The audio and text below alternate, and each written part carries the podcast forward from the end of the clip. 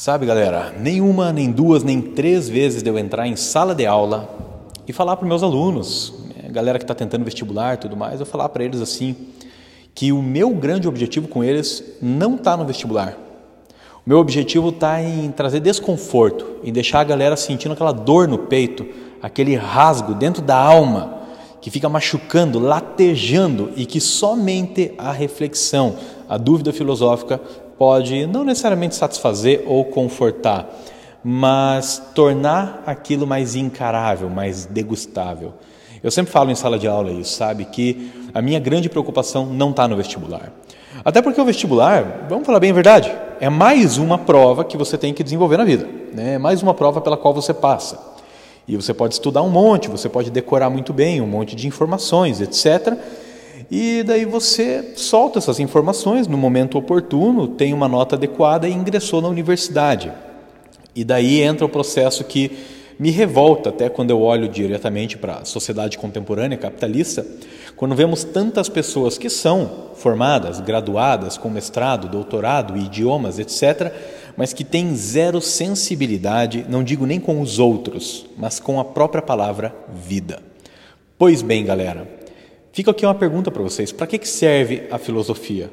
Aí você, muito astuto, muito piadista também, já solta uma assim: não serve para nada, só serve aqui para me embalar durante a louça que eu estou lavando. Não seja assim, a filosofia serve para mais do que isso. A grande função da filosofia é justamente o desconforto, é o incômodo. Sempre falo para todo mundo que filosofia não se faz com respostas, faz-se com perguntas. Você está filosofando quando você está perguntando. Se você estiver achando respostas, se você estiver achando certezas, isso não é filosofia. Me desculpe falar, mas isso não é filosofia. E aí vem uma pergunta, né, que eu posso fazer aqui para vocês. Qual é o momento, o momento na vida de cada um de nós em que mais somos filósofos? Pensa aí. Pensa aí na tua existência.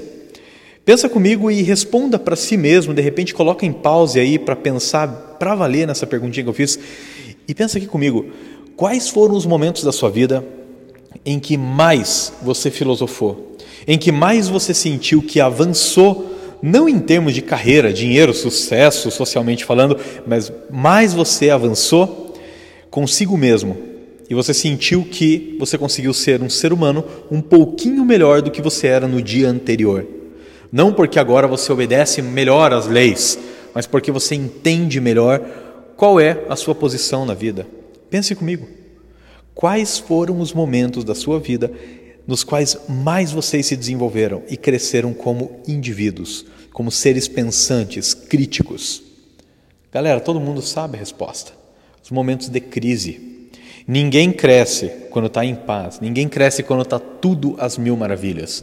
Inclusive, aqui vale muito a pena a gente remeter um conceito grego de felicidade, que é aquele pensamento de que felicidade é o momento que a gente gostaria que simplesmente não acabasse. É um momento de, de paz tão grande, de equilíbrio tão grande, de todos os elementos que nos circundam, que queríamos que não acabasse. Pois bem, se você fechar os olhos agora e tentar lembrar de momentos de paz da sua vida, você vai lembrar de alguns, mas todos eles têm um ponto em comum. Todos os seus momentos de paz tiveram um fim. Todos os seus momentos de tranquilidade, de equilíbrio, chegaram a um fim. Percebe isso? E é justamente este fim que possibilita que você perceba que um dado momento era um momento de felicidade. A felicidade também tem um fim. E quando a felicidade acaba, o que, que nasce no lugar, galera? Pensem aí comigo. Nasce a crise. No final de cada felicidade, sempre nasce algum tipo de crise. E aí eu vou remeter novamente ao exemplo do vestibular, tá? Mas isso serve para qualquer coisa que você está pensando aí na sua vida, pode ser na sua carreira, né, no seu trabalho, relações familiares. Pense da seguinte forma: você passou no vestibular e naquele momento você está extremamente feliz, você está pulando de alegria, pulsando de alegria. Você está naquela alegria avassaladora, você só pensa naquilo. E os dias vão passando, você está celebrando ainda, de repente você ingressa na universidade e começa a cursar suas diversas disciplinas. E ali, aquela felicidade de ter passado já se transformou em algo novo. É a felicidade, talvez, de estar na universidade. E daí você vai estudando aqui, estudando dali, tem umas matérias que você gosta mais, outras menos. De repente você está dando conta de todas as disciplinas e indo muito bem. Passou um, dois anos, o teu pique não é mais o mesmo e você já começa a ter uns questionamentos sobre as escolhas que você fez na sua vida. Enfim, toda aquela felicidade do primeiro momento se converteu mais tarde em sensações de crise. Pense comigo. E depois dessa crise, o que, que vem? Se você souber utilizá-la, vem um novo estágio de felicidade. E ao término dele, uma nova crise. E assim sucessivamente. Galera, o exemplo do vestibular é muito pequeno, porque essa dualidade da felicidade e da crise, e aqui eu não estou falando da felicidade e tristeza, mas felicidade e crise. A dualidade da felicidade e da crise é, é histórica, está presente em todas as sociedades e está presente nas vidas de todos, absolutamente todos nós. Vocês ouvintes, eu também, minha família, para todo mundo. E aí nós temos realmente o grande valor da filosofia. A filosofia, eu vou falar para vocês, ainda que eu respire filosofia todo santo dia, não tem um dia na minha vida que eu não leia pelo menos um pouquinho de filosofia. Eu amo ler os clássicos, os diversos autores, estudo sobre esses autores, etc. Eu adoro ler filosofia. Agora, eu vou falar para vocês, para mim não é porque simplesmente eu admiro um pensador ou outro. E não é porque eu acho bonito saber os nomes dos caras e as datas nas quais eles lançaram certos livros. O que eu acho tesão na filosofia é a forma como a filosofia consegue me desconfortar e, através desse desconforto, fazer com que eu encare as crises com um pouco mais de tranquilidade. O que eu mais gosto da filosofia é da aplicabilidade prática dela. E é sobre isso que a gente conversa hoje no Lavando Louça com Sócrates. Então arregaça as mangas aí, pode colocar detergente na esponja, vai lá lavar aquele monte de louça que você deixou cozinhando na pia, vai passar aspirador na casa e catar o cocô do cachorro, tudo mais, porque hoje temos bastante filosofia. E para começar o devaneio filosófico de hoje, Vamos pensar um pouquinho em mundo contemporâneo e daí vamos fazer também um paralelo com o mundo antigo, mais especificamente helenístico, lá à época do Alexandre o Grande, beleza? Galera, é, se você procurar de forma, forma, bem rasa tá, na internet sobre a, a grande procura que aconteceu aos serviços de psicologia a partir de março do ano passado aqui no Brasil até os dias de hoje, você vai ficar de cara com o aumento absurdo que teve de procura por esses profissionais maravilhosos que são os psicólogos, sabe? Por que isso, né? Aí eu falei para vocês, vocês já criaram na cabeça de cada um aí uma ponte do porquê que as pessoas procuraram mais a partir de março de 2020 os serviços de psicólogos. Porque entramos em uma crise, e uma crise que é coletiva, né, global, que foi a crise do COVID-19. Essa crise não apenas no âmbito sanitário, mexeu muito com as pessoas no âmbito pessoal, no âmbito cultural, mudou a sociabilidade da galera, mudou a forma como as pessoas entram em contato umas com as outras, mudou os relacionamentos familiares, relacionamentos amorosos e de amizade, tudo mais. E você que está ouvindo isso aqui sabe disso tudo e como é que tudo isso impactou na sua existência. E especialmente quando a gente pensa na questão daí dos mortos em si, né? Quanta gente não morreu nesse período de crise? Quantos de vocês ouvintes, e eu lamento por isso, quantos de vocês ouvintes não estarão nesse momento relembrando um ente querido seu que você perdeu por conta dessa crise? Pois bem, eh, esse exemplo da pandemia do Covid-19 é um exemplo bem contemporâneo, né? é bem prático para entendermos a palavra crise, porque mexeu com a humanidade como um todo, mexeu com todo o nosso mundo e todo o impacto do Covid-19 foi muito amplificado, evidentemente, pela comunicação instantânea que temos hoje, que é a internet, através da qual, inclusive, você está aqui ouvindo esse podcast maravilhoso, né? E aí que entra uma questão: por que as pessoas estão indo no psicólogo? Com mais frequência, muitas pessoas que eram resistentes à palavra psicologia, muitas pessoas que erroneamente carregavam aquele estigma diante do psicólogo, falando que psicólogo é coisa para louco, é coisa de gente fraca, e você sabe que tem muita gente que infelizmente pensa assim. Por que, que tantas dessas pessoas deram o braço a torcer e nesse período de crise elas foram atrás da psicologia? Porque elas queriam uma orientação. Elas queriam algum tipo de norte, um guia para esse momento tão conturbado da existência humana, não apenas da existência individual, mas da existência humana como um todo, da humanidade. É, elas queriam um norte.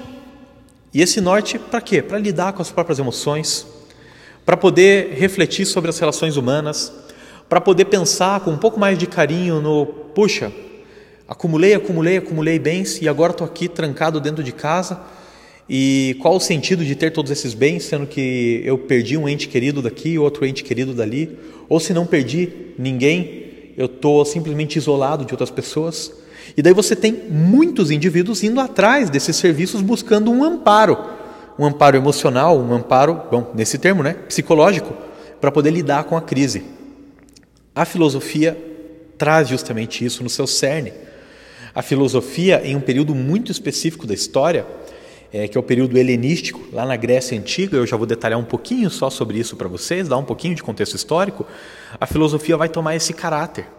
Porque, veja, eu entendo porque que tantos alunos meus chegam ter aula ali comigo eles falam assim, né, antes do curso começar, eles falam, ah, professor, nunca gostei de filosofia, porque é um monte de nome, um monte de conceito que eu não entendo. Cara, filosofia não é isso, meu. Filosofia mesmo é você conseguir refletir a tua vida, não tendo medo de fazer para você as perguntas que você deve fazer. Porque é a partir dessas perguntas que você consegue erodir as certezas da existência, suposta certeza, só para deixar bem claro, tá bom?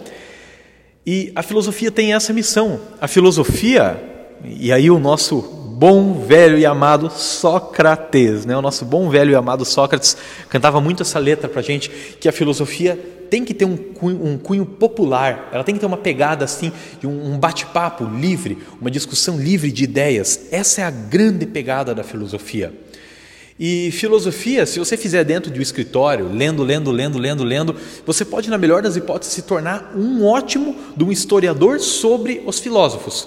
Mas filosofia mesmo é aquilo que a gente faz quando encontra um aluno em crise no corredor porque tem medo de não passar no vestibular. E daí, ao invés de abraçá-lo e falar assim, tenha certeza que você vai passar, eu abraço ele e falo assim, saiba que você realmente pode não passar. E aí é que ele continua chorando mais. Nesse momento, eu e esse aluno, hipotético, mas eu tenho exemplos desse tipo de aluno todo ano, nesse momento, eu e essa pessoa fizemos filosofia confrontamos a realidade com perguntas, tentando extrair daí não um monte de palavras bonitas como hermenêutica, epistemologia, etc.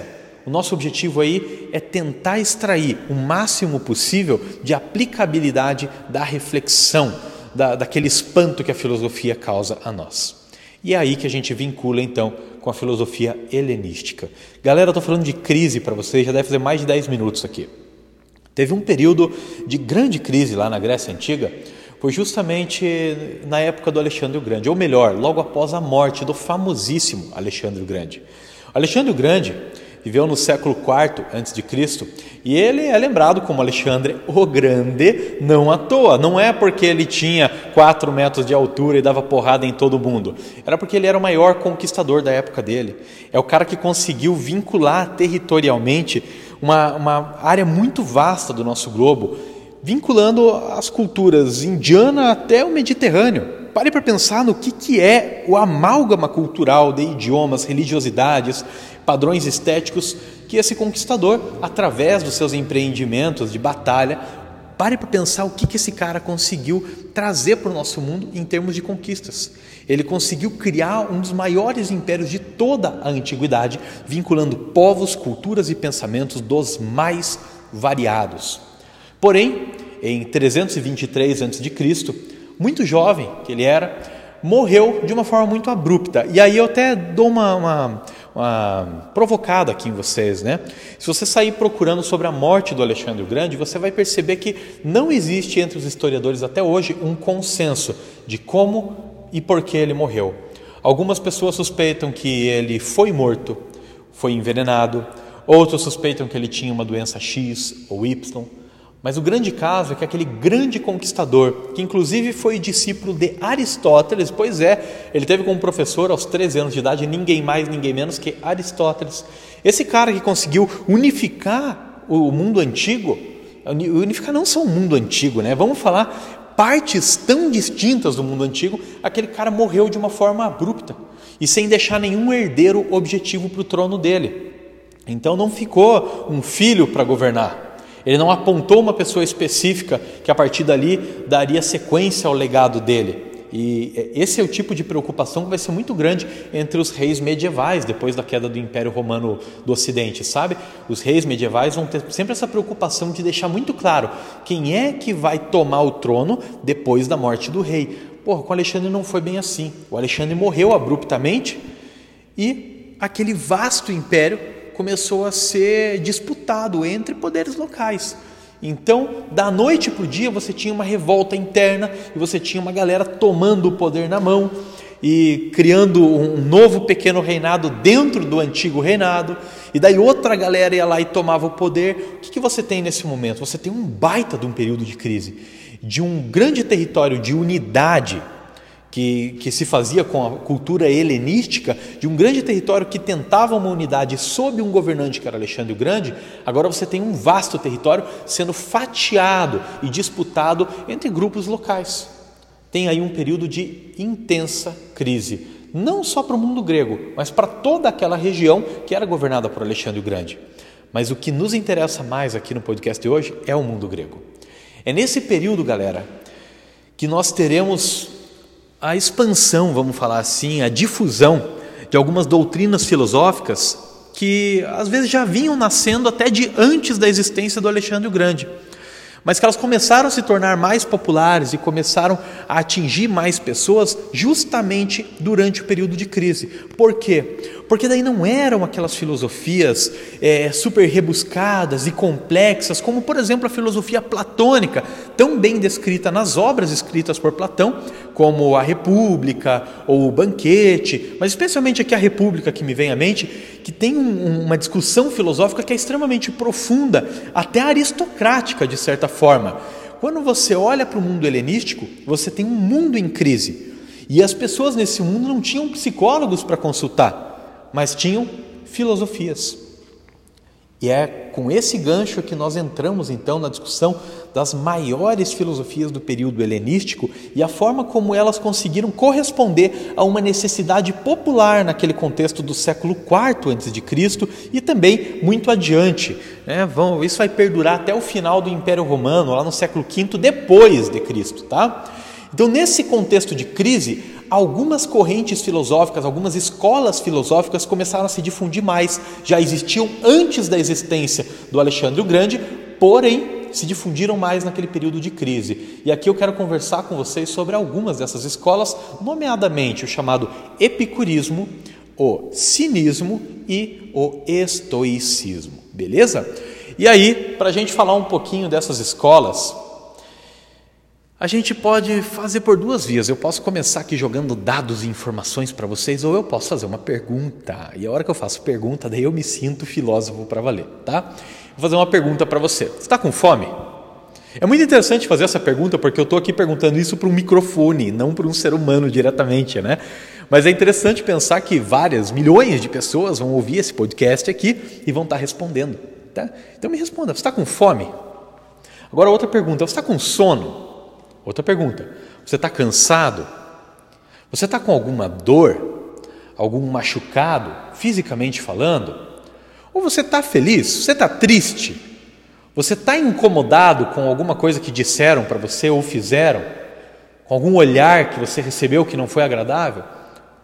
Perceba essas perguntas que eu estou fazendo para você, tá? Essas perguntas são muito mais importantes do que se eu perguntar para você assim: é, o tênis que está no teu pé custou 50 ou 500 reais, tá? As perguntas que eu fiz anteriormente são mais importantes do que esta daí jamais seria. E perceba uma coisa, digamos que você esteja com a tua conta bancária muito bonita, digamos que você esteja com as tuas relações familiares, amorosas e de amizade tudo muito em dia, e daí você está estudando num curso que você gosta ou você trabalha com algo que você gosta mas você está com uma fome desgraçada. Sabe aquele dia que você emenda estudando, feito um desgraçado, ou trabalhando, feito um condenado, e você vai protelando o teu horário de comer, e chega uma hora que você está com tanta fome, você está com a barriga tão vazia que parece que você já nem sente mais a fome. Parece que o teu corpo falou assim: eu vou esquecer que eu estou com fome. Mas sabe quando está vazia que chega a doer a barriga? Daí eu pergunto para você: Você está bem nesse momento, ainda que todos os outros aspectos da tua vida estejam bem? E a tua resposta, eu sei qual foi. Não, você não está bem. Se eu perguntar assim, você está feliz quando você está lá com tudo em ordem na tua vida, mas você está com uma fome avassaladora e você está no meio do nada, você não tem um tostão no bolso, você não tem nem o teu celular para poder passar um pix para alguém, poder comprar uma coxinha, tá? Está longe de tudo e todos, você está morto de fome. Não importa o quão bem materialmente você esteja, você não está feliz. Percebe que aí tem uma baita de uma filosofia. E o coração disso que a gente acabou de discutir é a filosofia, ou melhor, é a doutrina chamada epicurismo, que foi desenvolvida por um senhor chamado Epicuro de Samos. O Epicuro viveu é, na virada do século IV para o século III antes de Cristo.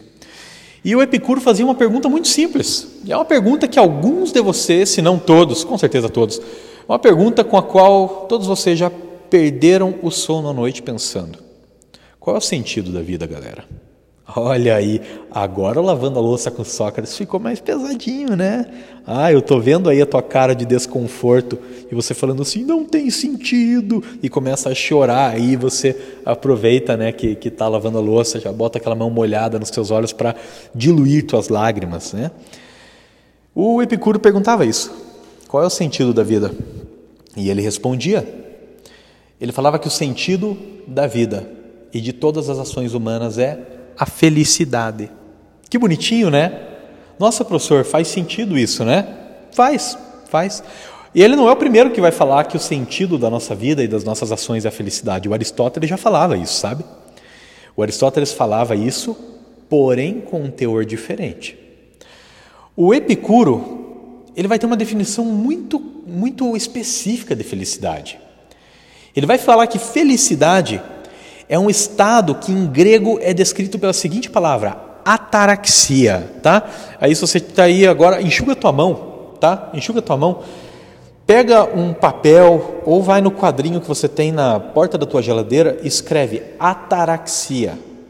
Eu quero que você veja essa eu ia falar essa porra dessa palavra, né? Mas é um podcast muito sério, não posso usar esse tipo de palavra.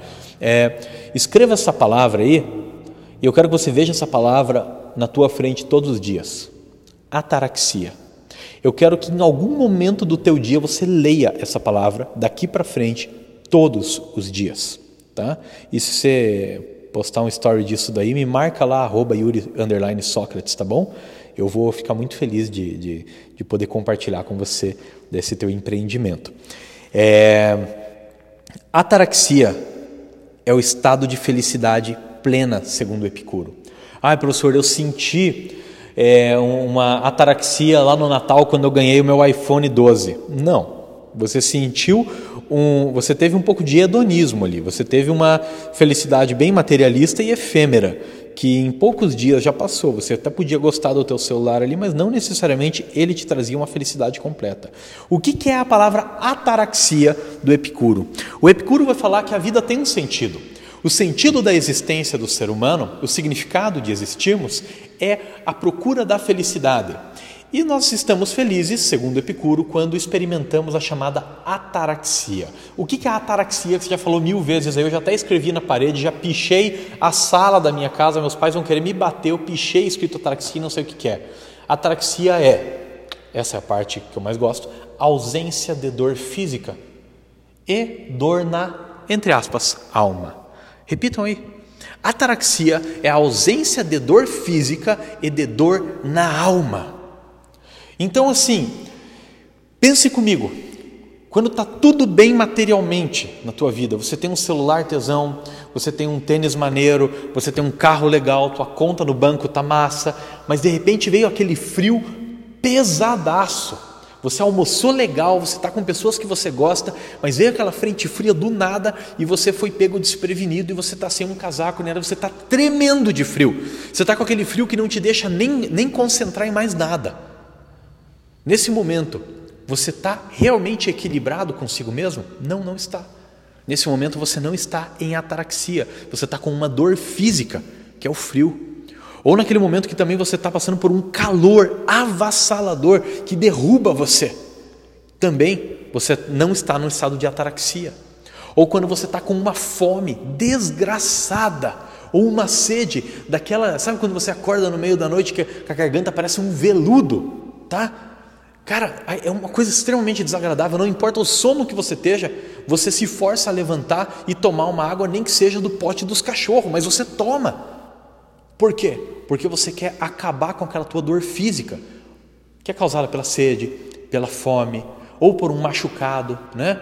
A galera tomou aí a vacina do Covid e às vezes fala, pô, eu não tive sintoma nenhum, mas aí deitava para dormir à noite aquela dor no braço, você se virava um pouquinho uma dor e daí isso ferrava a tua noite de sono também. Feriu o que? A tua ataraxia. Ataraxia, segundo Epicuro, é a ausência de dor física e a ausência de dor na alma. O que é dor na alma? É a tristeza, cara. Tá entendendo? É a tristeza. É a angústia é você estar tá chateado com algo que falaram para você ou fizeram para você, ou um olhar que aquela pessoa fez para você e te doeu, uma atitude que a pessoa teve que você não gostou e aquilo te corroeu. Cara, tudo isso daí te traz uma dor na alma, segundo Epicuro. E daí você me vem com a resposta, você fala assim: pô, então é só ficar perseguindo minhas felicidades e, e, e a minha vida terá sentido. Alto lá. Tem um pulo do gato. A filosofia sempre tem um pulo do gato. O nosso bom amigo Epicuro vai falar que muitas pessoas confundem felicidade com hedonismo. O que é o hedonismo?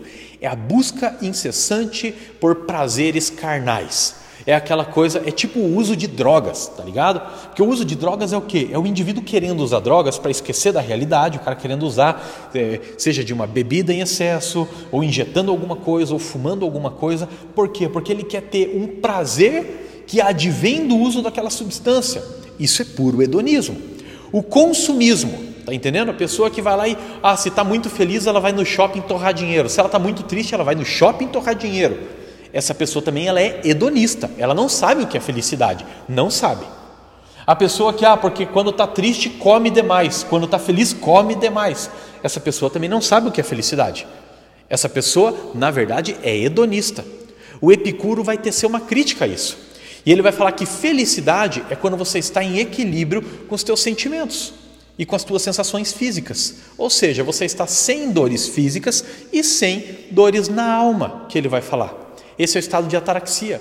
E o Epicuro é um cara muito interessante nesse aspecto, porque lá no século IV a.C., ele vai fundar próximo a Atenas uma, uma cidade, vamos falar assim, que é o chamado Jardim de Epicuro. E o jardim era interessantíssimo quando você para para pensar um, sob um ponto de vista político, social, porque numa sociedade que era bastante segregacionista, sabe, que era a sociedade grega, especialmente ateniense, com uma divisão muito clara entre quem eram os cidadãos, homens maiores de idade, filhos de pai e mãe ateniense, diante daquela sociedade que era bem segregacionista, o jardim de Epicuro não era lá no jardim de Epicuro, homens e mulheres das mais variadas idades, das mais variadas origens em termos de cidade-estado. Se a pessoa era rica antes daquilo, ou se ela era pobre, ou se ela era uma escrava, não importa, todo mundo era bem-vindo no jardim de Epicuro. O Epicuro defendia que é fundamental para a sensação de ataraxia ter relações humanas, mais especificamente a amizade ele vai falar que os casamentos, que as relações amorosas tendem a se tornar muito viciosas com o tempo, mas ele vai falar que a amizade pura e sincera faz bem para a alma do indivíduo. E o indivíduo sempre se sente então amparado pelos outros. O Epicuro vai dessa forma desenvolver nesse espaço chamado o jardim, ele vai desenvolver a filosofia dele com uma cacetada de adeptos, ele vai ter vários seguidores nesse contexto. E os seus seguidores vão estar preocupados com o estilo de vida pregado por ele que é um estilo de vida é, no qual você tem que perseguir felicidade, perseguir certos prazeres, porém não prazeres no sentido hedonista. Você deve satisfazer as necessidades do seu corpo, as necessidades da sua alma, o carinho, é, o contato com outra pessoa, as amizades. Você tem que satisfazer a sua fome, a sua sede. Você não pode se entregar totalmente ao frio ou ao calor, porque isso pode ser prejudicial para você. Mas tudo isso você tem que fazer com equilíbrio. O epicurismo se difundiu muito naquele mundo em crise, justamente por essa pegada, porque ele era de facílimo entendimento para pessoas muitas vezes que não eram bem abastadas, ricas, cheias de poder político, econômico, etc. Não, eram pessoas muito simples, mas que queriam encontrar um pouco de felicidade e depois elas entendem, elas queriam encontrar um pouco mais de ataraxia naquela vida sofrida do cotidiano. É, aqui fica até alguns exemplos sobre o próprio Epicuro. O Epicuro era um cara que ele gostava muito de queijo, sabia? Pois é, ele gostava muito de queijo, mas no dia a dia as refeições dele eram as mais simples possíveis. Ele comia pão, de vez em quando ele comia alguma caça, ele tomava água e só de vez em quando ele comia queijo e ele tomava um vinho muito fraco. Por que isso? Já pensou? Pense agora aqui um alimento que você gosta muito, tá? Que você que assim te dá um prazer muito grande de comer, tá? Eu gosto muito de pizza de calabresa, eu amo hambúrguer, vocês não têm noção. No meu bar favorito da vida tem um prato que eu amo, que é um, um mignon ao molho bem apimentado, que ele chama de molho Bangkok. É maravilhoso. Agora, vem a pergunta aqui. Pense nos pratos que você mais gosta, nas bebidas que você mais gosta, e me diga: e se você comer isso manhã, tarde e noite? Me diga, será que você não vai enjoar, não? Será que aquilo que estava te trazendo algum prazerzinho não vai chegar uma hora que você vai cansar? Ó, eu vou falar para você, eu sei que é difícil eu cansar de hambúrguer, porque eu realmente gosto muito. Mas eu te garanto que se eu comer literalmente todo santo dia, eu vou enjoar. E o mesmo vale para o alimento que você pensou agora. O mesmo vale para aquela situação da vida que você fala que te dá muito prazer, mas que na verdade é na verdade verdadeira, se você praticar a todo momento, vai perder o sabor. O Epicuro falava que a moderação no consumo dos prazeres também é uma chave para a gente poder alcançar a ataraxia. Nós precisamos estar a todo momento com as necessidades mais básicas do nosso corpo em dia. E a partir daí, de vez em quando, nós devemos apreciar certos prazeres, como no caso dele, comer um pouquinho de queijo e tomar um vinho leve, porque o teu corpo nunca se acostumou àquilo. Então, no momento que você receber, ele vai te dar um prazer quase transcendental e você alcançou uma felicidade momentânea a qual você realmente deu muito valor. Vamos agora fazer uma ponte disso, né, do epicurismo, antes de avançar para outras doutrinas filosóficas. Vamos fazer uma, uma pontezinha disso para os nossos dias atuais. Cara, sabe uma coisa que me espanta muito nos dias atuais? É, faço até um vínculo aqui com o filósofo que eu já mencionei em outros carnavais nesse podcast, que é o Byung-Chul Han, filósofo sul-coreano, maravilhoso, que descreve para nós o, fenômeno da sociedade do cansaço. É, algo que me espanta na nossa sociedade atual é o fenômeno da positividade.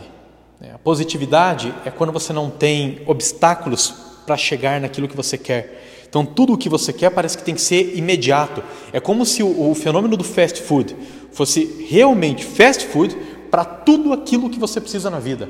Então, se você quer um celular novo, você não pode esperar uns dias, você tem que ir lá na hora e comprar na hora parada.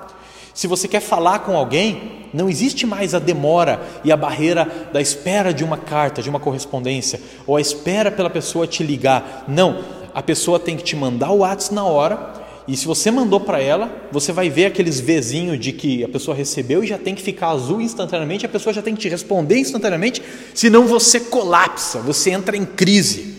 Percebem como é que a nossa sociedade é absurdamente, assustadoramente e muitos outros advérbios aí, hedonista. Ela é hedonista. Ela está buscando a todo momento prazeres é, vinculados ou amparados pela extrema positividade. E isso é um baita de um problema. Isso é um baita de um problema porque daí no momento que o indivíduo realmente entraria em contato com uma situação que seria de prazer, um prazer extra para a vida, ele ainda se mantém inerte, aquilo não mexe com ele, sabe?